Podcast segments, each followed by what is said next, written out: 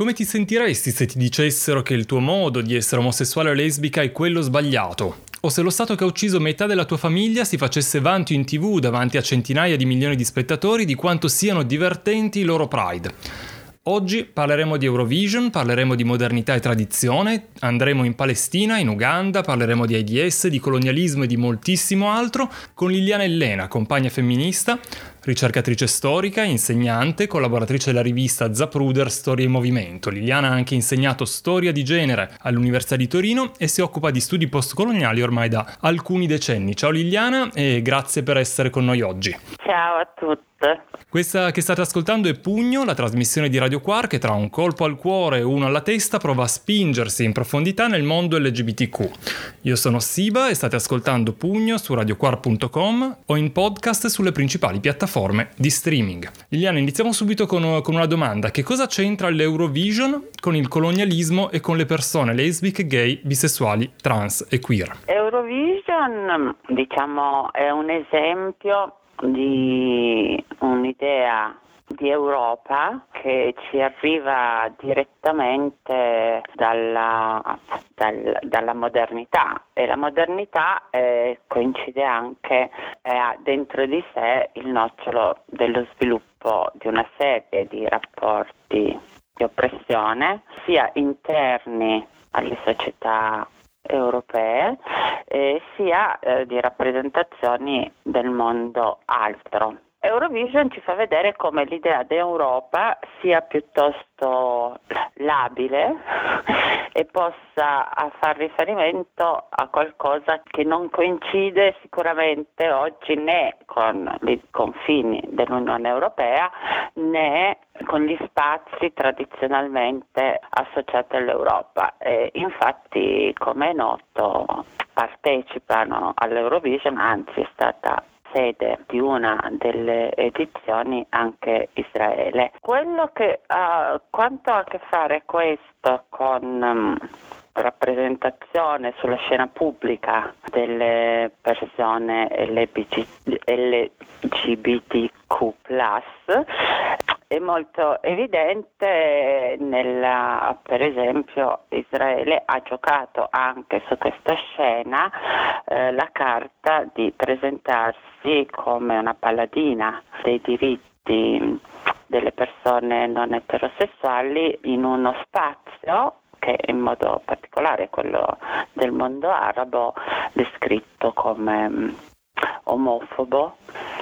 repressivo nei confronti delle, um, appunto, delle sessualità considerate devianti. Questo è un esempio eh, di come quest'idea, cioè come dei confini eh, della modernità abbiano a che fare per un verso che è quello un po' che noi il significato che colleghiamo tradizionalmente al colonialismo che è il controllo politico di territori fuori dai confini dello Stato-Nazione sia invece con quello che eh, in questi anni eh, si è iniziato a chiamare colonialità, cioè quei modi di, rappresentare eh, le differenze tra aree diverse del mondo in modo gerarchico che appunto affonda le radici nella modernità europea. Colonialità, così per spiegarlo in un modo un po' semplice, e in particolare è un termine che è stato proposto da quell'area che si chiama gli studi decoloniali, che fonda per l'appunto le due parole colonialismo e modernità. L'Eurovision è una rappresentazione, un, un simbolo in qualche modo eh, dell'oppressione della modernità. Sì, delle forme in cui si organizza un simbolo di modernità e i confini tra chi appartiene a questa modernità e invece chi ne è escluso. Prima citavi, citavi, Israele come esempio di, di, probabilmente l'esempio più eclatante di tutto questo, il pink washing, il tentativo di ripulire l'immagine eh, di Israele proponendosi come paese amico delle, delle persone eh, LGBTQ particolarmente aperto a certe, a certe istanze, passa anche attraverso l'Eurovision. Anche in Italia è piuttosto diffusa questa, questa idea tra, tra, le persone nella comunità eh, LGBTQ che eh, Israele in qualche modo è l'unico paese tesa a rispettare i diritti delle persone omosessuali in quella zona del mondo. È veramente così o è un mito e ci siamo bevuti la propaganda di Israele eh, in, modo, in modo particolarmente efficace? come stanno le cose è sempre una questione molto eh, difficile. Di sicuro quello insomma, che comunemente chiamiamo pink washing, facendo riferimento appunto a queste politiche che gioca Israele sia all'interno che sul piano internazionale, sicuramente quello che riassume questa strategia è una connessione tra eh, l'idea di democrazia e una specifica concezione della libertà sessuale. Questo ad esempio, l'abbiamo visto anche in Europa, adesso non è più un tema tra i più mobilitati, però se, se pensiamo all'onda lunga dell'11 settembre ricordiamo anche come molti dei pregiudizi contro l'Islam e contro le comunità musulmane europee come minacciose per la democrazia stessa nell'Europa si fondava aveva uno dei suoi argomenti, uno ce l'aveva sui diritti delle donne e uno ce l'aveva eh, sui diritti delle persone LGBTQ. Naturalmente in molti paesi europei va detto che anche le lobby LGBTQ hanno giocato questa carta per um, promuovere i propri diritti. Non so, uno dei casi forse che ricorderemo, che molti ricordano, è stato il famoso caso in Germania che spinse appunto Judith Butler a rifiutare un premio durante il Pride um, di Berlino sollecitata eh, in modo particolare dalle, mh, mm, dalle, reti di attivisti LGBTQ afrodiscendenti o comunque non bianchi, Judy Butler aveva accolto l'invito a rifiutare questo premio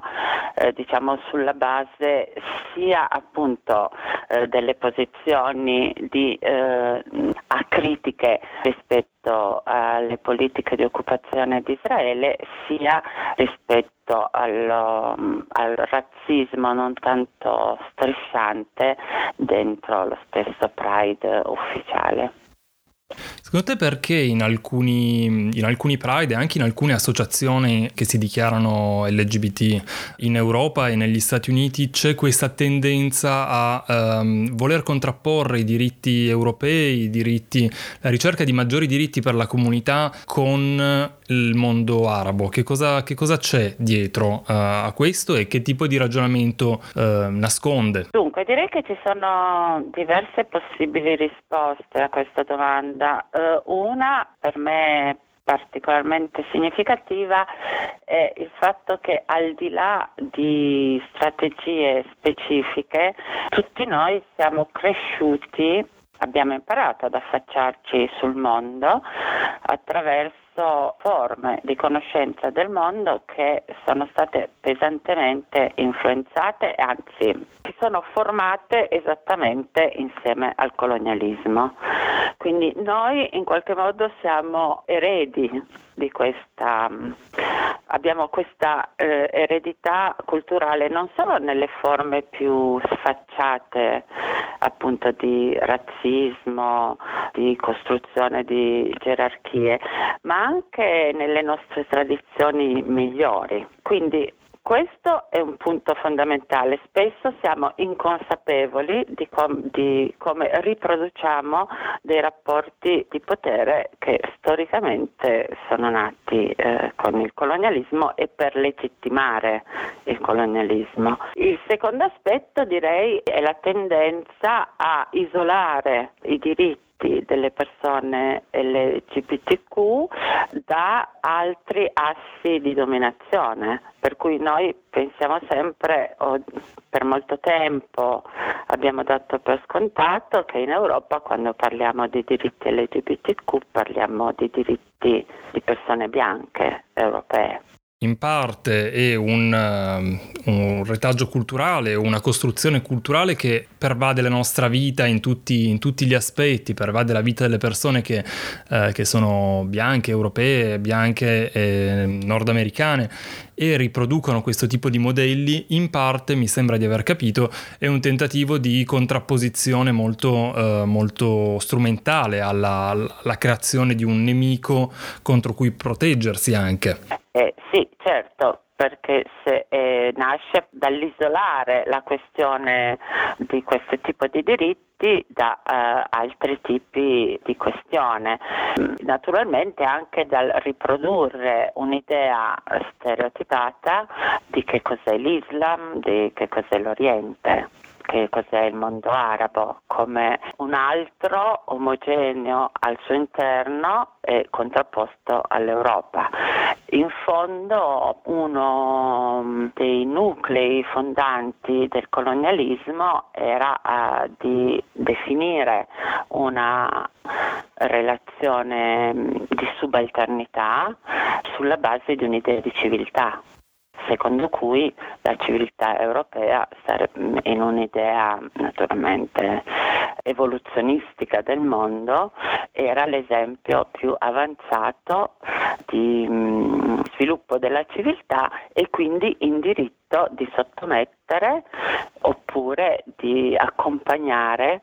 verso la civiltà gli altri popoli e culture. Gli altri popoli e culture che però avevano, immagino,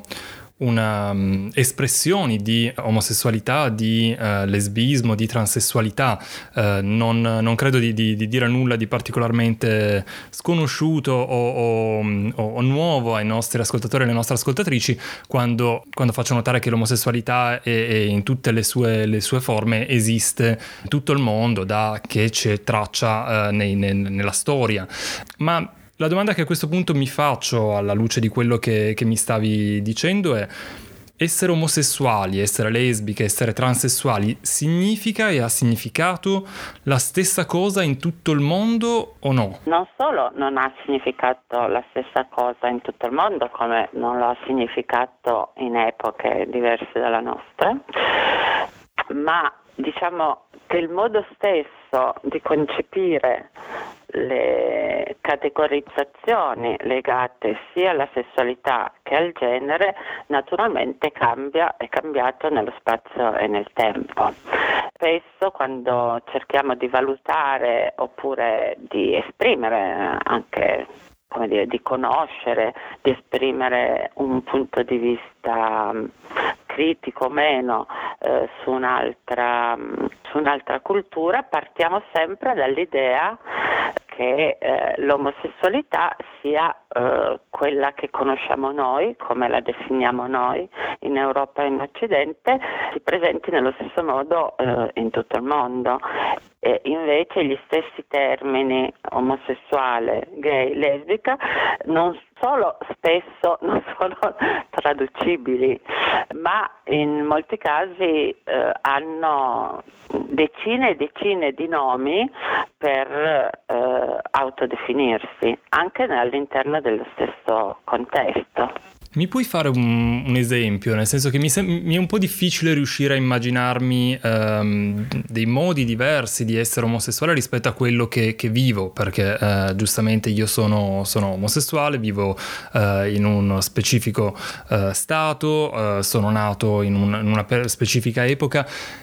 Che cosa intendi quando, quando ci sono altri modi? Che, che, che cosa, come si concretizza? È che il modo in cui noi definiamo l'omosessualità è, si basa appunto su una specifica caratterizzazione binaria che fa coincidere il sesso con il genere. Invece in altre culture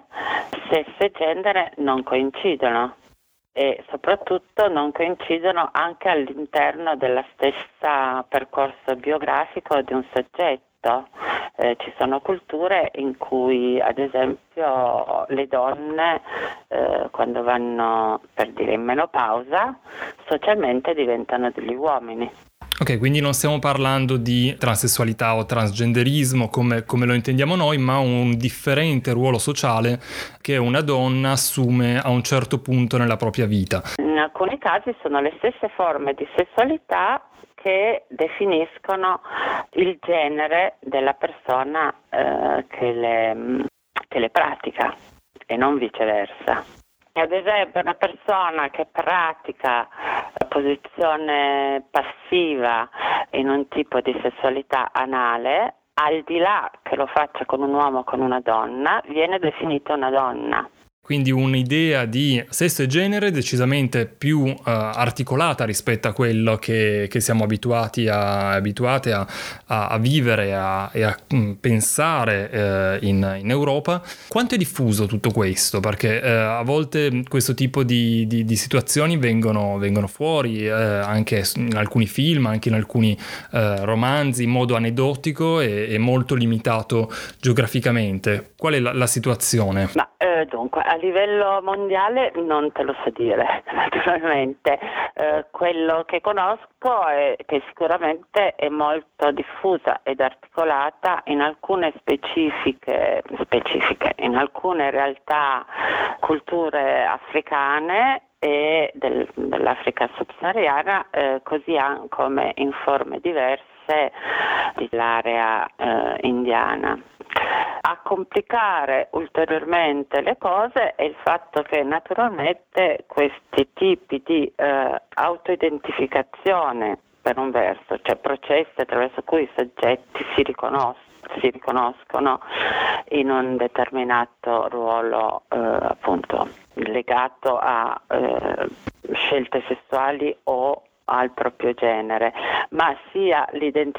come viene riconosciuta all'interno di una società, oggi come dire, si sovrappongono alla, appunto, al modello occidentale che è stato esportato eh, attraverso, eh, attraverso il colonialismo sostanzialmente. Quindi questo per dire che oggi è molto mh, mm, difficile, anzi impossibile, riconoscere dei modelli puri di questi tipi di organizzazione di altre società o distinguerli nettamente dal modo in cui si sono ibridati oppure hanno assunto in modo letterale i modelli occidentali. Quindi di fatto con, ehm, con il colonialismo europeo eh, in giro per il mondo e quello statunitense in tempi, in tempi, più recenti, oltre ad esportare modelli economici, modelli politici, modelli di, di rapporti di potere, abbiamo anche esportato modelli di omosessualità o modelli di genere e sesso in modo eh, molto forte e che prima in buona parte del mondo non erano così percepiti, non erano percepiti in questo modo, eh, ma in altri erano organizzati in un altro modo. E naturalmente eh, vale la pena ricordare che al cuore del colonialismo, come dicevo prima, oltre al controllo dei territori c'è il controllo sui corpi, che è il motivo per cui il nesso tra sessualità e colonialismo è molto forte, significa eh, controllare dire, la riproduzione di un modello di società. Sul controllo sui corpi la Chiesa cattolica o comunque le varie chiese di origine cristiana eh, hanno sempre avuto un, un, fortiss- un, fortissimo interesse e un fortissimo peso. Eh, sono state veicolo di questo tipo di, di colonialismo ehm, e, e come lo sono stato? cristiane cattoliche hanno portato eh, con sé una, un'idea eh, anch'essa di civiltà e di civilizzazione che era fondata su un modello eh, direi patriarcale di tipo occidentale. E quindi hanno trasmesso questo cercando di estirpare eh, altre forme pensa, pensiamo so, a tutto il modo articolato in cui si può prendere forma la parentela in modi diversi da quello che noi qui colleghiamo a dei legami di sangue in linea patrilineare. Ecco. Quindi sicuramente da questo punto di vista appunto eh, questo è uno dei più importanti retaggi che ha lasciato il nesso tra missioni e colonialismo. Mi viene da domandarmi se a un certo punto in Italia esistesse un concetto di omosessualità, un concetto di lesbismo, un concetto di transessualità diverso da come lo intendiamo oggi, o se è qualcosa che eh, esisteva solo altrove. Beh, no, certo, esisteva anche in Italia, cioè esistevano hanno, come dire, sono, si sono riprodotte fino anche a poco tempo fa, non so, pensiamo ai femminelli, è un tipo di categorizzazione e anche di pratica e di autodefinizione che non rientra nel modello di sessualità, di, di omosessualità moderna. Quindi sicuramente, eh, cioè, naturalmente la modernità è un processo, di, è un processo totalizzante e di omogenizzazione della dire, della pluralità eh, di, di espressione e di forme di vita. Lo sappiamo benissimo se pensiamo anche in Italia eh, a cosa sono state le modificazioni, in particolare diciamo, a partire dal Novecento in questo, in questo ambito. Quindi concetti come omosessualità, lesbismo e transessualità non solo non sono storicamente gli stessi e non sono uniformi in tutto il mondo, ma sono anche in evoluzione eh, negli stessi territori. Quindi in Italia sono evolute nel, nel tempo e probabilmente continueranno a evolversi anche, anche, in futuro e si stanno evolvendo anche oggi. Beh, il fatto che no, quello che spesso dall'esterno appunto viene anche mh, mm, criticato di tutte le sigle che vengono aggiunte, che nel tempo si sono aggiunte alla L di lesbica e alla G di gay, eh, fanno parte di questo processo. Noi siamo assistiamo continuamente in, anche in un, a una proliferazione di differenziazioni nei modi in cui i soggetti si autodefiniscono e questo fa parte esattamente della dimensione storica delle forme eh, interiorizzate ma anche socialmente accettate e, e dicibili che quindi trovano delle nuove parole per definirsi ehm, delle nostre società. Definizioni che poi spesso proviamo a esportare altrove, o, o meglio, alcune associazioni, alcune realtà, mh, associazioni non governative, associazioni per la lotta per i diritti mh, LGBTQ, e cercano di eh, riprodurre, cercano di esportare eh, su, su territori che non sono quelli europei, che non sono quelli statunitensi. Che tipo di impatto può avere questa, mm, questo tipo di, di, lavoro? È una forma di neocolonialismo? È una forma di, um, di, di tentativo di, creare modelli e di esportare modelli di comunità che probabilmente non sono così eh, vissuti in questo momento in alcuni territori o è un modo efficace per pot- portare eh, istanze di diritti civili, diritti umani in alcuni, in alcuni territori? Io credo che non sia mai una strategia a tavolino Mm? quindi in cui eh, si possa identificare a priori una chiara intenzionalità. Quello di sicuro che è successo è che spesso, per, eh, naturalmente mossi dalle migliori intenzioni, abbiamo proiettato sul mondo e, ha, e su anche un'idea di solidarietà internazionale un po' il nostro ombelico. E questo ha avuto un impatto molto forte su alcune società, soprattutto in presenza di una differenza radicale nell'accesso alle risorse economiche, a finanziamenti eh, di varia natura. Penso in particolare appunto a qual è stato l'impatto eh, di reti per i diritti delle persone LGBT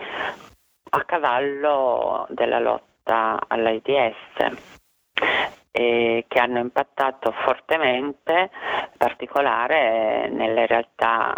in Africa, nel continente africano, sui modi in cui fino a quel momento eh, sia le persone che avevano pratiche sessuali diverse da quella eterosessuale, sia nei modi in cui si autodefinivano, sia nei modi in cui si ehm, resistevano e si difendevano a forme di esclusione o di repressione vale la pena ricordare un, diciamo, uno degli argomenti messi in campo dall'antropologia ottocentesca era l'idea che appunto che l'omosessualità mh, facesse parte delle società moderne e quindi che le società africane in quanto nelle società africane in quanto primitive l'omosessualità non esistesse. Nel tempo questo argomento è stato naturalmente nel periodo della, dopo la decolonizzazione, insomma, nel periodo successivo all'indipendenza, è stato assunto all'interno di vari tipologie di nazionalismi africani trasformandosi appunto in una violenza omofoba eh, che considerava ehm, gli omosessuali in qualche modo dei soggetti che erano stati ehm, che si erano venduti all'Europa che quindi in qualche modo non appartenevano a quelle società. Quindi in qualche modo il colonialismo eh, europeo e il, l'idea di esportare la modernità eh, laddove prima non c'era, secondo le idee dei colonialisti eh, dell'epoca, ha eh, in qualche modo provocato un, un, riflesso successivo, un aumento o comunque una, una, una manifestazione omofobica molto forte localmente nel momento in cui il colonialismo non, non era più uh, attuale, nel momento in cui il colonialismo, o meglio, eh, si, è, si è, andato, and- è, andato, a cambiare forma in qualche modo. Esatto, e soprattutto che gli effetti di questo vanno appunto... Mh, mm, si autoproducono su un periodo molto lungo, come sappiamo anche su altri aspetti, no? se oggi, a, a tutt'oggi, al di là dell'indipendenza formale degli stati, le dinamiche mh, del colonialismo eh, fanno parte del presente dell'Africa, non del passato. E questo è vero anche nel modo in cui i processi scatenati del colonialismo hanno poi preso delle strade autonome. Quando parli di colonialismo e quando parli di, um, di omofobia, fino ad ora ti, ti, sei riferita principalmente alla situazione africana. Il, il colonialismo europeo è arrivato uh, anche altrove, è arrivato in, in, in Asia, è arrivato uh, in, in, Sud America. Praticamente non mi viene in mente una sola zona del mondo in cui uh, non siamo andati a, a colonizzare eh, nel, nel, come europei nel passato. La situazione è la stessa anche al di fuori dell'Africa, quindi questo tipo di, di complessità e questo tipo di, di, di fenomeni sono avvenuti anche eh, altrove oppure è una specificità africana? Questi fenomeni sono avvenuti, avvenuti un po' diciamo eh, in modo trasversale. Diciamo che la specificità dell'Africa all'interno delle forme di conoscenza prodotte dal colonialismo è stato quello di essere il simbolo della primitività, a differenza insomma, in una gerarchia di civiltà eh, mondiali e quindi in qualche modo in Africa questi processi sono eh, amplificati anche nei loro effetti. Secondo te perché eh, c'è stata una, un'interpretazione di questo tipo eh, su, sull'Africa? Uno dei motivi è stato il famoso eh, dividi e impera. perché c'era il bisogno di, di costruire non semplicemente una differenza Insomma, il colonialismo non ha prodotto un sapere banale, ha prodotto un sapere molto articolato e che quindi non si fondava semplicemente su una contrapposizione tra l'Europa e il resto del mondo, ma si fondava su un'idea progressiva ed evoluzionista della civiltà che stabiliva degli stadi e ogni cultura è stata, ogni cultura, ogni società è stata classificata e eh, identificata con uno specifico stadio che poteva essere più vicino o più lontano a quello dell'Europa. L'Africa e le società africane stavano nel punto più lontano immaginabile dall'Europa. E poi va detto che c'è la questione che l'Africa era anche è stato il continente mm, in qualche modo che è stato colonizzato dopo e nell'epoca è considerata l'epoca d'oro eh, dell'imperialismo europeo che è nella seconda metà dell'Ottocento. Stavi giustamente citando poco fa eh, un, un, momento che per la comunità LGBT europea e statunitense è stato particolarmente significativo, ma che poi ha, ha provocato anche una serie di, di effetti su, su sul resto del mondo, che è stata la pandemia eh, dell'AIDS. La stavi citando all'interno di un, um, di un, ragionamento più generale, ma a questo punto mi viene, mi viene spontaneo uh, domandarti in che modo la pandemia del, dell'AIDS e tutti gli interventi che uh, anche associazioni LGBTQ, anche realtà legate al movimento europeo e, e statunitense hanno fatto principalmente in Africa, uh, ma non solo in che modo tutto, tutto questo ha influenzato ha, ed è andato a ridefinire concetti come, come l'omosessualità o come, il, ehm, come, l'idea di omosessualità in questi, in questi paesi? Si potrebbe partire dall'idea stessa che la spiegazione della diffusione del virus dell'HIV ha trovato in una delle versioni indica la sua origine nell'Africa. In secondo luogo, naturalmente poi l'impatto dell'HIV sull'Africa ha provocato in termini appunto di di condizioni igieniche, di possibilità prima di identificare le persone e poi di curarle ha provocato diversi tipi di intervento e naturalmente anche, ripeto, mossi dalle migliori intenzioni l'intervento di ONG eh, o eh, reti eh, di solidarietà internazionale LGBT. Il problema è, questo è avvenuto anche sotto l'egida di organizzazioni internazionali come l'ONU, eh, il problema è che queste persone per essere riconosciute e quindi avere accesso a certi tipi di cure, così come anche tutto il discorso sulla prevenzione, si dovevano identificare con il tipo di categorizzazioni di chi è eh, omosessuale stampo europeo e occidentale. E questo ha fatto sì che si potrebbe dire che alla pandemia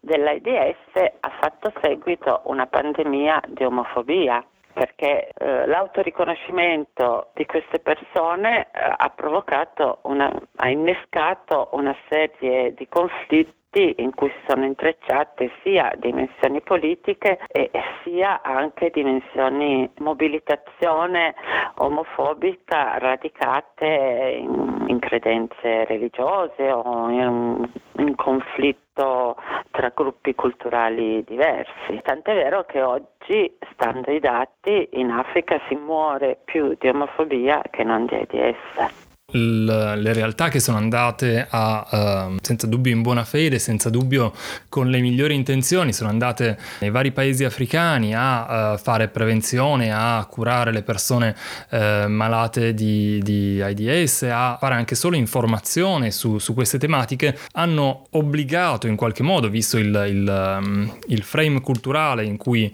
vivevano e da cui, da cui arrivavano, hanno obbligato le persone a dichiararsi omosessuali principalmente. anche perché soprattutto all'inizio, nei primissimi anni in cui um, l'HIV e l'AIDS erano, erano sui, sui, media, erano, erano diventati argomento uh, pubblico, c'era una fortissima correlazione tra l'essere omosessuale e il, l'essere malato. Questo è una parte. L'altra parte è che le stesse associazioni più o meno formalizzate, in particolare nei paesi dell'Africa subsahariana, di soggetti diciamo, fuori dalla norma, per accedere a finanziamenti, quindi per costruire reti di assistenza, di cura e di solidarietà e ha, hanno dovuto utilizzare eh, insomma, le categorie degli enti eh, finanziatori. Quindi se non si definivano in questo modo non avevano accesso ai finanziamenti. La situazione è la stessa in tutto il continente o ci sono alcune specificità?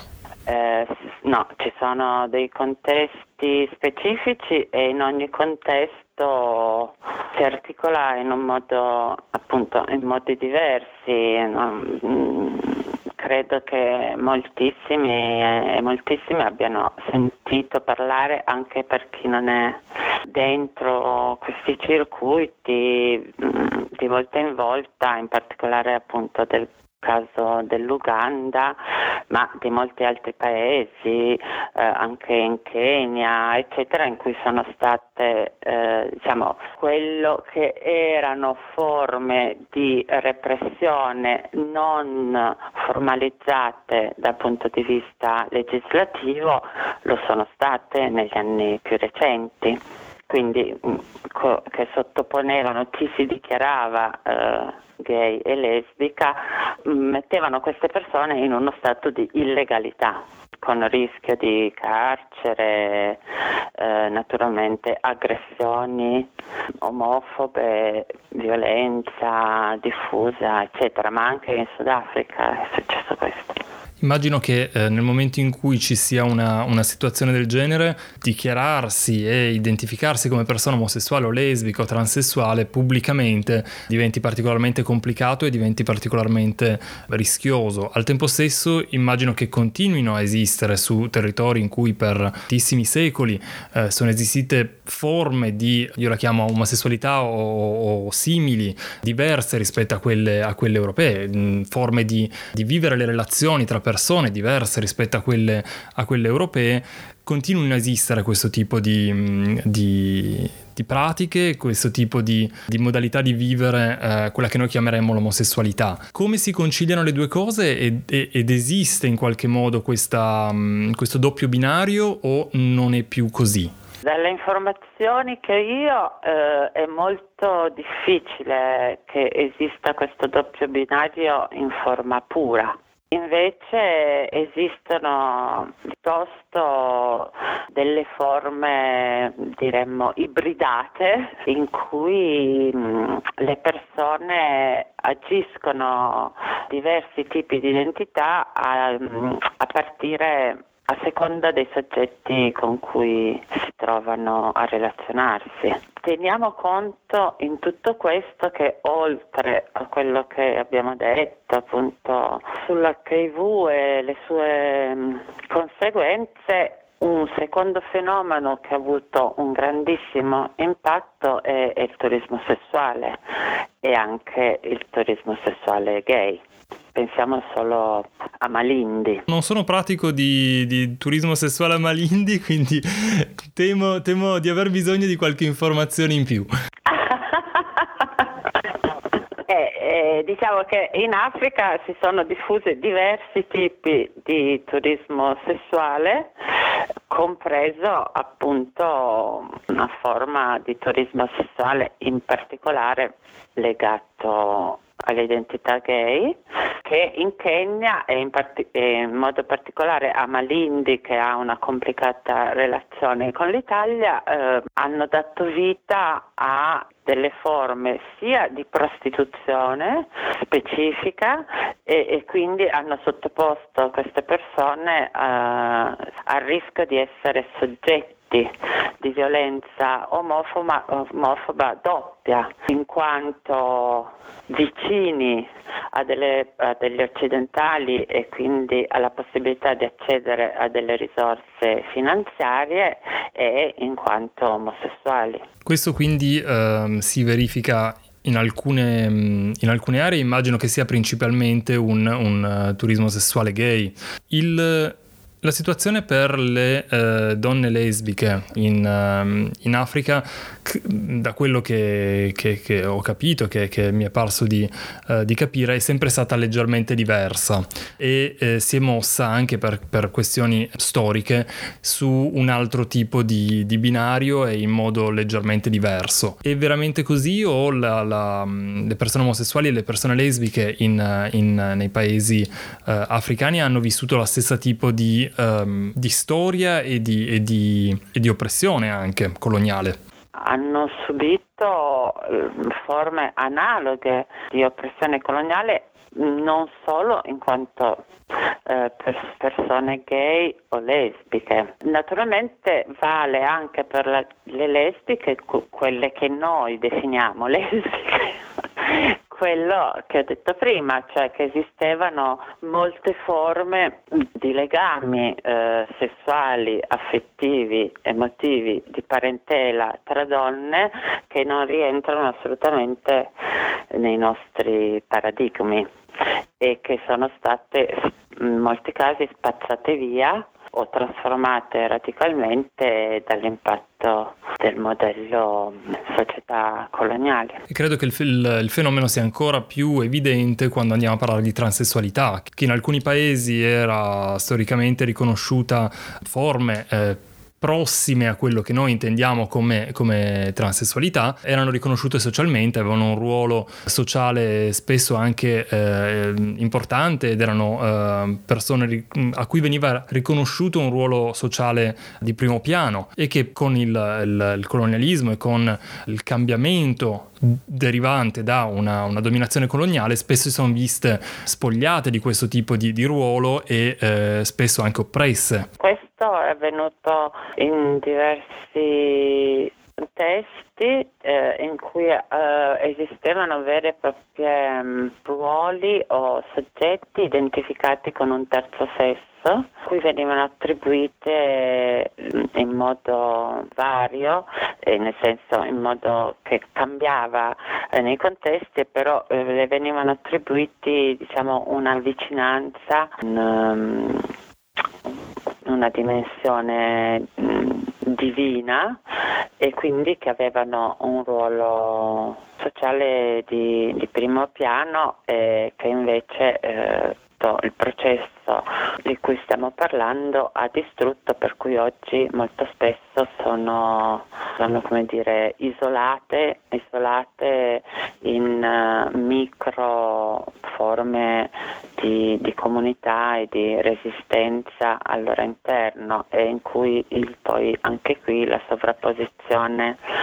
con um, la prostituzione è molto forte. Abbiamo parlato delle organizzazioni non governative eh, che, che, si battono per i diritti delle persone LGBTQ e per ehm, anche la, la, lotta contro, contro l'AIDS, per esempio nel, nei, nei, paesi eh, africani o anche in Sud America o in Asia, ma oltre a queste organizzazioni non governative che sono emanazione di, di, realtà europee o di realtà statunitensi esistono anche e sono sempre più visibili grazie anche ai, ai social, grazie anche a tutta una serie di, di, strumenti che rendono più facile la comunicazione tra, tra stati. Esistono anche realtà locali che si sono organizzate, che hanno sempre più acquisito una visibilità e hanno iniziato a lottare contro eh, l'oppressione, contro il colonialismo e anche per rivendicare magari una loro uh, modalità di vivere l'omosessualità, il lesbismo e la transessualità. Quanto, quanto, queste realtà sono forti, quanto sono diffuse ed è un fenomeno che secondo te esiste perché lo vediamo o è sempre esistito? Naturalmente queste realtà esistono in, perché esistono, son, cioè, sono sempre esistite non nella forma che, mm, che noi identifichiamo come attivismo, militanza LGBT. sono esistite nella forma di, di, reti di solidarietà, nella forma di comunità, di relazioni di sostegno, in tantissime forme. Naturalmente, appunto, nel tempo eh, alcune di queste realtà sono, sono, diventate i partner locali, come si dice nel linguaggio delle ONG, di queste reti internazionali di cui parlavamo.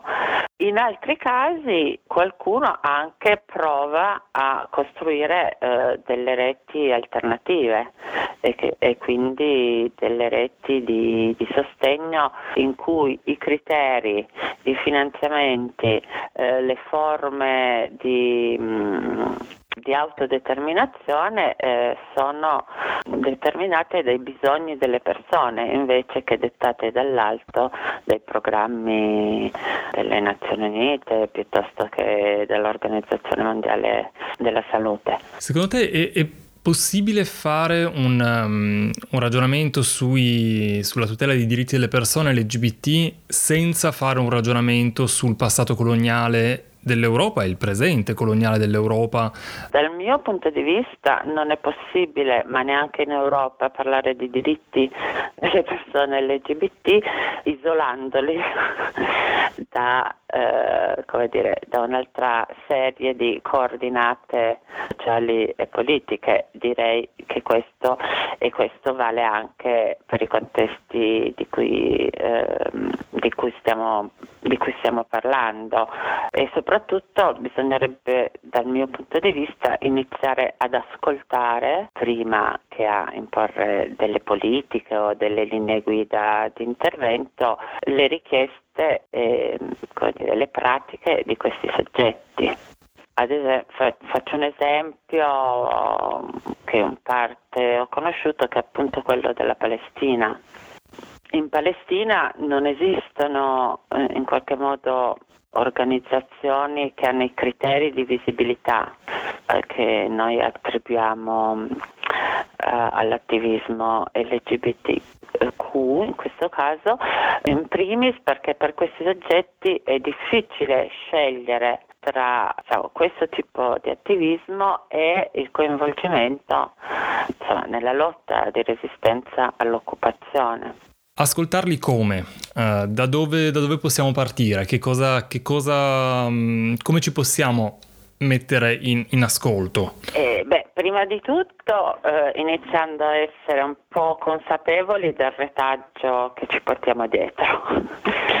e forse eh, appunto mh, mm, provando a entrare in contatto con queste realtà eh, senza cercare necessariamente cioè il marchio dell'associazione LGBTQ, cosa che è possibile però attraverso delle pratiche dirette quindi di conoscenza che non partano né dal desiderio eh, di convertire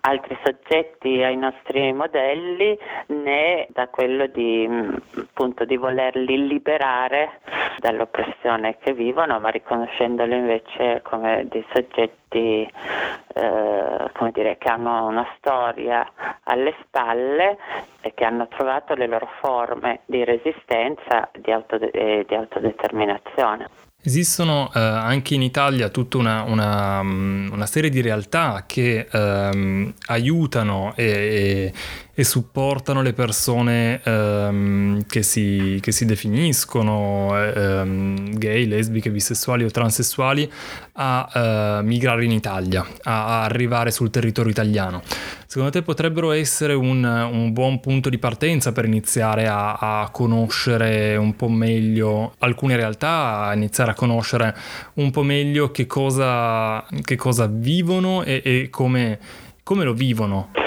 Certo, questo sicuramente. Penso che mm, almeno per, quello, per, le realtà che conosco, che sia un punto di partenza, a patto anche qui che ci liberiamo un po' mm, dall'idea di essere dei salvatori e delle salvatrici eh, di vittime e che impariamo appunto a ad ascoltare le storie di vita e le forme di vita che queste persone portano con sé, possibilmente non solo quando sono forse nella fase più traumatica del loro percorso. Mm, in questo senso faccio riferimento a situazioni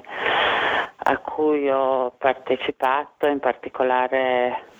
con eh, rifugiate mm, lesbiche che vengono chiamate a farsi testimoni dei loro percorsi drammatici individuali in una situazione in cui la disparità di, appunto, di strumenti, di accessi alle risorse è grandissima e non sempre facilita la possibilità di un dialogo. E quindi è un percorso molto lungo e molto complicato rispetto al quale credo dovremmo mm, darci degli strumenti insomma, all'altezza delle, delle contraddizioni, delle situazioni che viviamo. Magari partendo anche dal, dal riconoscere e dal, dal dirci che eh, per esempio le politiche di accoglienza dei, dei, dei rifugiati in, in, Europa riproducono un po' le modalità coloniali. Eh, sei, sei puoi accedere al, al diritti uh, dei, dei, a cui hanno diritto uh, le persone rifugiate per motivi legati all'orientamento sessuale o all'identità di genere solo se ti, ti autodefinisci e giustifichi uh, il tuo essere gay, il tuo essere lesbica, il tuo essere transessuale secondo i modelli europei. Nel momento in cui sei al di fuori di quella, di quella definizione o ti autodefinisci in altro modo, ti vengono precluse tutta una, una, una serie di strade per migrare migrare in Europa e per fuggire magari da situazioni anche piuttosto, piuttosto complicate e pericolose. Secondo me val- varrebbe la pena anche partire da lì, eh, da, una, um, da, una, ridiscussione anche ad opera delle, delle realtà eh, che si occupano più, più, istituzionalmente di diritti LGBTQ, di queste dinamiche che per me sono dinamiche puramente coloniali, eh, che, che andiamo a imporre anche quando vogliamo in qualche modo uh, salvare uh, le persone che si trovano in situazioni di, di estrema difficoltà e, e, di, mm, e, di, violenza. Anche qui, ripeto, come dire, mi piace, cioè, mi sembra importante sottolineare, mh, mm, non è un problema di giudizio sulle intenzioni, ma su come spesso anche nelle pratiche di solidarietà nelle situazioni più anche non istituzionali riproducono quello che stavi descrivendo tu, questo tipo di rapporto di potere. Pensiamo solo a cosa significa per una persona che è arrivata, che ha attraversato, eh, che magari è scappata da una situazione di violenza, ha subito eh, la violenza dell'attraversamento del confine e poi si trova in una nos- delle nostre realtà, intesa mh, mm, in termini di associazioni, reti, eh, circuiti, eccetera. Grazie mille, grazie mille eh, Liliana, abbiamo fatto una, una chiacchierata eh, che ha toccato tantissimi temi, ti, ti, ringrazio ancora, nel caso in cui voleste ehm, leggere di più eh, e approfondire meglio i temi di cui eh, Liliana si occupa ormai da molto tempo, vi consiglio di eh, seguire, di abbonarvi a Zapruder Storia in Movimento, eh, di cui Liliana è una collaboratrice ormai da molti, molti anni. Grazie a te per questa eh, conversazione, eh, buon Pride a tutti e mh, mm, magari ci si incontra da qualche parte. Molto molto volentieri, ci si, incontra, ci si incontrerà molto presto e buona giornata e buon Pride ancora a te. Ciao, grazie. Ciao.